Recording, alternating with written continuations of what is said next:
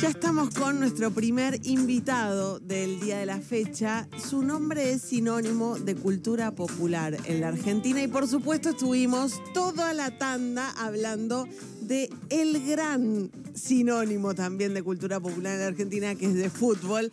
Bienvenido Pablo Alabarces, un honor que estés acá. ¿Cómo estás? Muy bien y honradísimo de que me inviten. ¿Sos sociólogo? De mentira. De mentira, porque la producción nos pone, ¿no? Filósofo y sociólogo. No, no, y- ahí hay dos errores. ahí hay dos errores. Filósofo tampoco. No, la cosa, filósofo tampoco. Cada vez que, que hablan lo de filósofo, yo me río y pienso en mis pobres profes de filosofía en letras. Yo estudié letras y mi, y yo- mi filosofía fueron espantosas. Cuatro y cinco me saqué, digamos, ¿no? Pero el error es este. Hice un doctorado en sociología.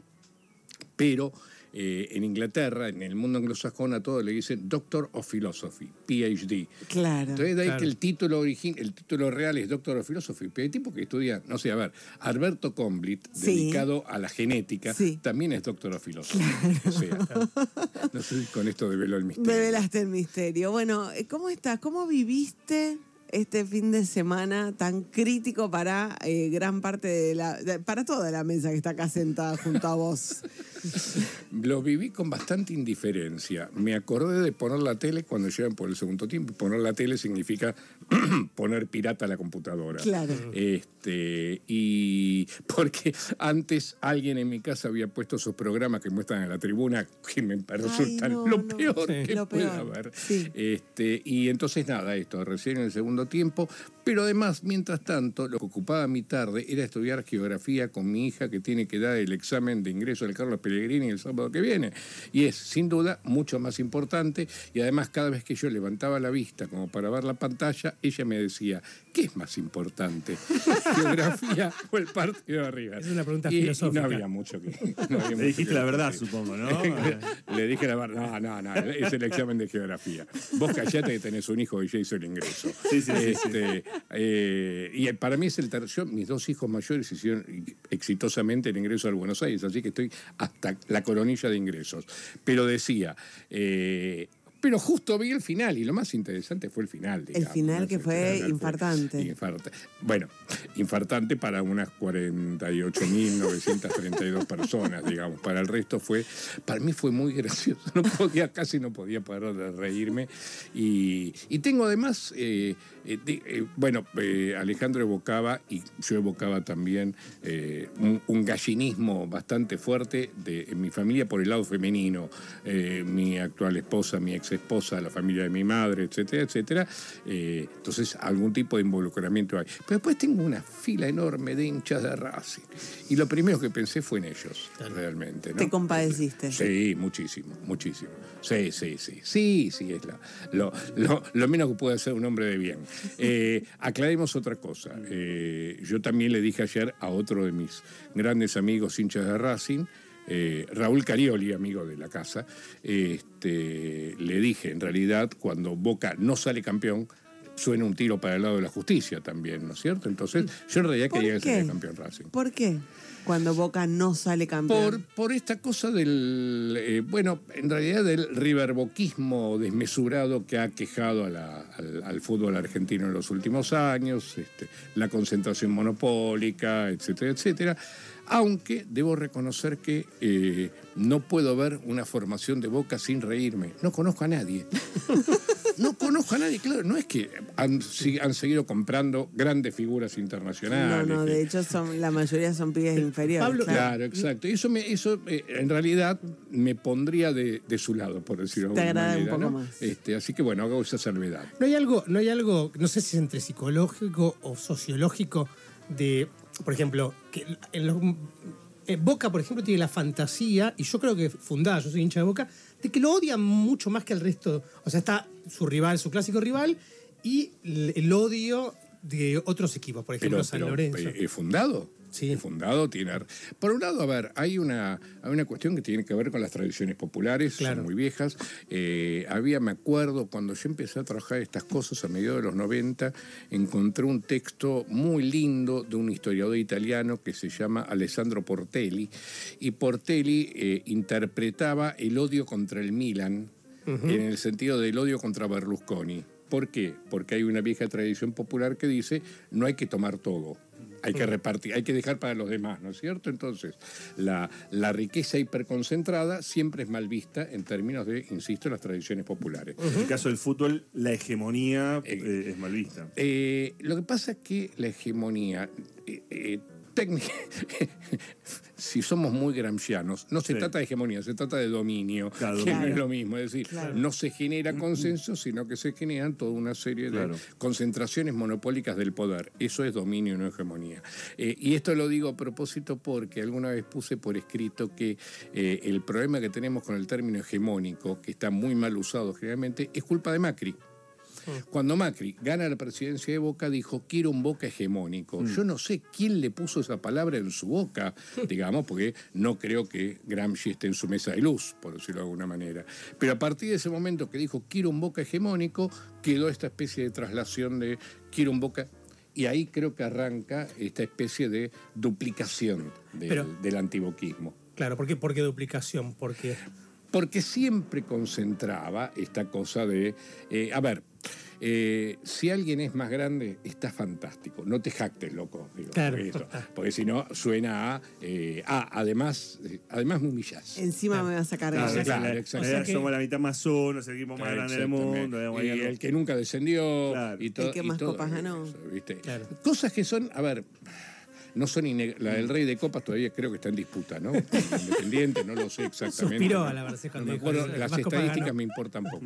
Pero digo, pa- creo que pasa por ese lado. Claro. Creo que los años macristas no No ayudaron, No, no claro. ayudaron, no, no, no, en lo más mínimo, en lo más mínimo, porque además ahí eh, se mostró de manera muy fuerte este efecto Berlusconi. Digo, que por otro lado, a ver, eh, es la relación más directa eh, también en términos políticos. Fútbol y. Pero ahí hay algo, y eh, vos sos, eh, bueno, muy conocedor y has publicado bastante sobre lo que significa el aguante, digamos, y esos simbolismos. Y hay algo de, de los hinchas en donde los hinchas tienen que, tienen que jactarse. O sea, es algo que posiblemente no pase en otras circunstancias. Uno no dice, eh, no, nosotros somos el mejor programa. Bueno, nosotros decimos somos el mejor programa. Pero en el caso del fútbol, digo, en la- en la- uno tiene que jactarse. Entonces, eh, River te puede decir, nosotros somos el más grande. Racing te puede decir, nosotros somos el primer grande. de- de- Independiente te dice, nosotros somos el rey de copas. ¿Te puedo interrumpir, Ale? Sí. Eso es un punto de vista grandilocuente de equipo grande. ¿Qué te nos queda a nosotros, los hinchas de equipos chicos, que somos orgullosamente hinchas de equipos chicos, que representamos minorías, minorías relativamente intensas, digamos? En esto quiero eh, ser acompañado, sentirme acompañado por mis hermanos de Newell Central, Huracán. Bueno, Huracán no son. Pero hermanos, han discutido ¿no? un lugar Este, dentro de los el bueno, de grandes. pero estudiantes, etcétera, etcétera, ¿no? Digo, eh, Argentina, eh, los grandes equipos del interior, Sí. etcétera, los grandes equipos del interior. Hace poco, no me acuerdo con quién decía eh, respecto del River Boca que desplaza absolutamente todo, cuando en realidad el clásico de la Argentina es Newell Central, es el único capaz de partir una ciudad estrictamente en dos, digamos, ¿no? Y producir eh, reacciones más desmesuradas todavía que la de un River Boca. Ah, voy a eso, ¿no? A- al hecho de que la jactancia, sí, todo hincha debe jactarse de algo, debe jactarse de ese campeonato que ganaron en 1982 o de aquella vez que no se fueron al descenso porque le ganaron por penales a Platense en 1977, eh, o de eh, o ese pibe que un día salió y jugó durante dos años y después tuvo que venderse la boca porque no había quien lo man- Siempre hay jactancias, por supuesto que sí. El tema es, ¿cuáles son esas jactancias? ¿Cuáles son tus orgullos? Ciertas tradiciones, ciertas memorias. mm, Pequeñas cosas, la, la de Vélez, por ejemplo, esa cosa de club de barrio y el oeste y la familia, etcétera, etcétera qué sé yo, eh, jactarse de le ganamos a todos. Y el resto no nos cae. Claro. No nos cae. No queda, no queda lindo. No queda lindo. Pablo, después de bueno eh, ganar el campeonato, muchos eh, socios, socias en Boca decían, bueno, acá empezamos a taponar con este éxito, este nuevo éxito de la gestión de Riquelme, la posibilidad de que mm, el macrismo vuelva al club y de que use eso también como peldaño, como lo usó en su momento, para volver a la presidencia de la nación. ¿Ves una analogía ahí? No. No. Creo que hay un, se comete un error en la analogía entre el, el éxito deportivo y el éxito político. El primero que comete el error, por supuesto, es Macri, que lo acaba de hacer anoche, Sí. sin ir más lejos. eh, y Que de hecho según- no saludó eh, al equipo campeón, al menos en sus redes, probablemente por su rivalidad el política con, Exacto, con pero sí le alcanzó para burlarse de Rodríguez Larreta, lo cual demostró que el nivel de las metáforas de Macri en su argumentación política se reduce exclusivamente a una pelota, no hay otra cosa en, en él. Ahora bien, él mismo malinterpreta eso y sin haber leído el libro, aún no sé si lo voy a leer, voy a tratar de evitármelo, pero viendo los comentarios, eh, que dedica una enorme cantidad de espacio a eso, él sigue produciendo esa asociación. Yo siempre cuento la misma anécdota y era que en el año 2003, cuando Macri pierde la primera elección a alcalde, a jefe de gobierno, eh, él gana la primera rueda y pierde la segunda. En la primera ronda, eh, gana la primera ronda y a Folia de Sao Paulo, y yo vivía en San Pablo en ese momento, estaba dando clases allá, la Folia de Sao Paulo titula Macri ganó la primera ronda porque Boca ganó la Libertadores. Claro. Un mes después, Macri pierde la segunda ronda y la folia de Sao Paulo no dice Macri perdió la segunda ronda porque Boca ganó la Copa Libertadores. Claro. Esto es, eh, esa asociación está comprobado, o sea, toda la bibliografía de todo el mundo te, te demuestra que no hay asociación directa entre el éxito, el éxito deportivo y el éxito político. Pero también toda la bibliografía coincide en que todos los políticos creen que esa asociación es real y actúan en consecuencia De hecho, muchos intentaron el camino de Macri. porque creen en eso. Ahora bien, y ahí voy a Berlusconi. Eh, lo que el fútbol te garantiza no es que el éxito deportivo te garantiza el éxito político. Lo que, el deporte te garantiza es la visibilidad. O sea, vos sos presidente de Boca, al día siguiente te conocen 43.583.000 argentinos y argentinas. ¿no? Y, además eso te pone en, tapa durante una X cantidad de tiempo y si además te acompaña la fortuna de haber encontrado a Bianchi en el momento justo cuando la gestión, porque la gestión de Macri estaba haciendo agua, eh, especialmente su gestión deportiva. Entonces, si además te acompaña el éxito, eso multiplica tu visibilidad. Pero eso no, porque si no, eh, eh, significaría pensar que eh, si esa asociación es, eh, es lineal, significaría que todo hincha contrario de tu equipo, dado el nivel de aguante, fanatismo y fundamentalismo y tribalismo que organiza el fútbol argentino, todo el mundo estaría en contra de él. Claro. Y no, el, el- No- no eh, en Berlusconi, por ejemplo, fue clarísimo, no fue el Milan, no fue el Milan, fue la televisión Claro. De la que el Milan era uno de sus programas más exitosos, pero Berlusconi era el dueño de la televisión italiana, no solo el dueño del Milan, ¿no es cierto? Entonces la televisión le garantizó durante una década una visibilidad que le permitió a partir del 94, siempre hago el mismo chiste, si Berlusconi llegó a primer ministro de Italia por el fútbol, quiere decir que cayó por culpa del turco Assad en 1994, ¿viste? Pero, Y- Pablo, Ya quisieras. No, yo no. No, es, es- creo que es, la- es una prueba irrefutable. Estamos conversando con Pablo Alabarces, escritor, y ahora nos cuenta sociólogo de mentira. una, esas analogías, como la de decir el éxito deportivo y el éxito político, son siempre tramposas. No pasa lo mismo, por ejemplo, con el éxito empresarial y el éxito político también. No, no. Los que dicen, bueno, acá el Estado se tiene que administrar como una empresa, no tiene que entrar más de lo que sale. O como una familia también dicen, no, en una, una economía familiar. ¿Mm? Eh, la- todos sabemos que la metáfora de la economía familiar es una de las metáforas más truchas Sí. que tiene el panorama político, ¿no? Un país es como una casa. Ojalá fuera así de fácil. Este, eh, a ver, eh, esas analogías rápidamente tienen que ver con el éxito eh, y sí, por supuesto, el pasaje de el éxito de los negocios a la política es bastante fluido. Eh, la idea es, hay ah, muy, muy esquemáticamente, dos grandes ideas. La primera es, si fuiste exitoso en determinado campo, vas a trasladar ese éxito. Claro. Yo creo que eh, en Macri eh, solamente eh, alguna prensa se debatió en señalar que su éxito empresarial era absolutamente falaz, porque como empresario él era un, un hijo exitoso y nada más, eh, y que en cambio presentó eh, los éxitos de Boca como si fueran éxitos empresarios, y ahí sí se produce algún tipo de, Claro. de traslación.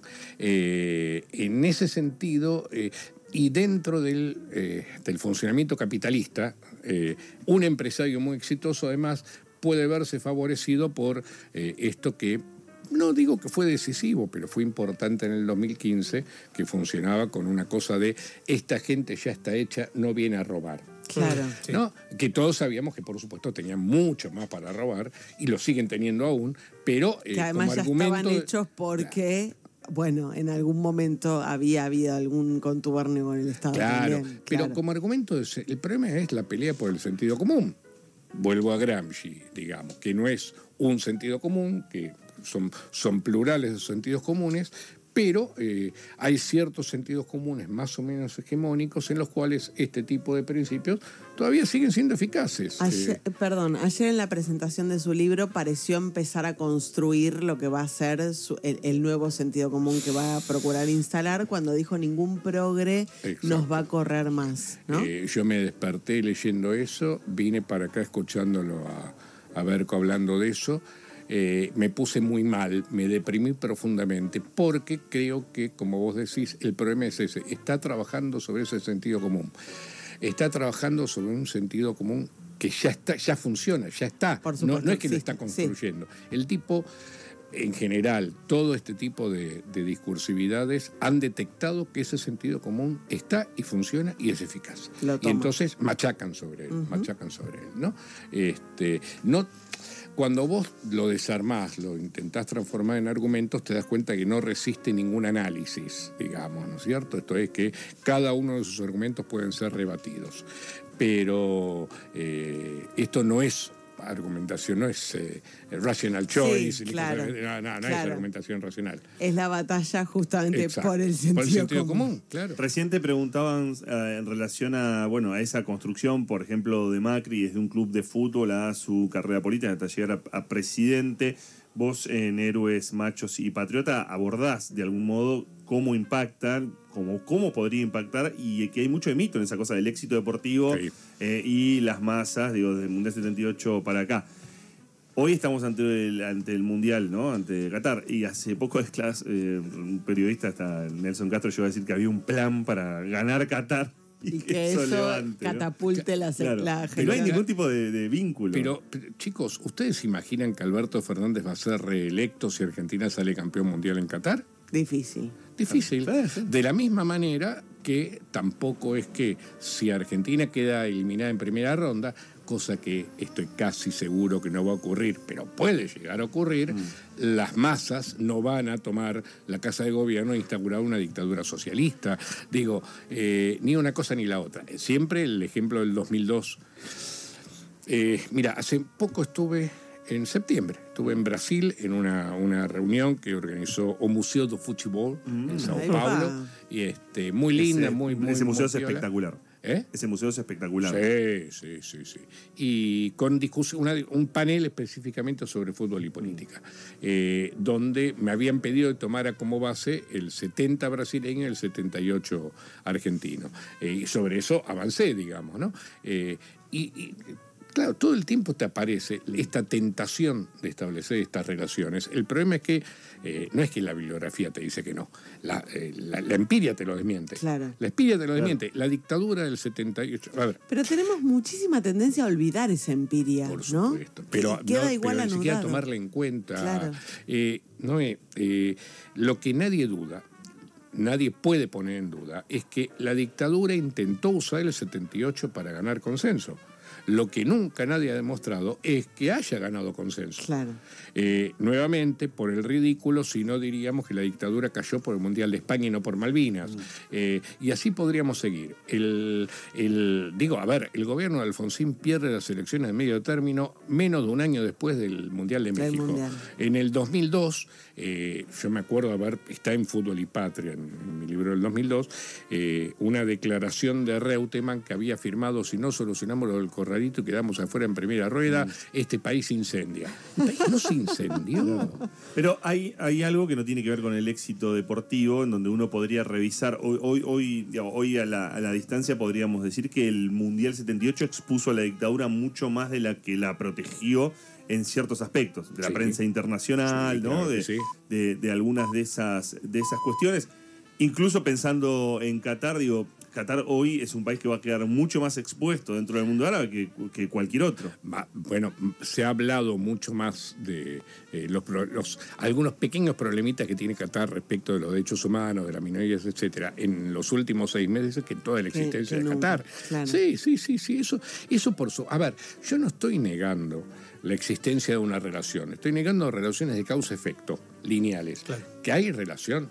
La relación tampoco es, eh, esto es lo que vamos a escuchar en los próximos 45 días de una manera masiva, eh, continua e insoportable. El fútbol refleja la sociedad, ¿no?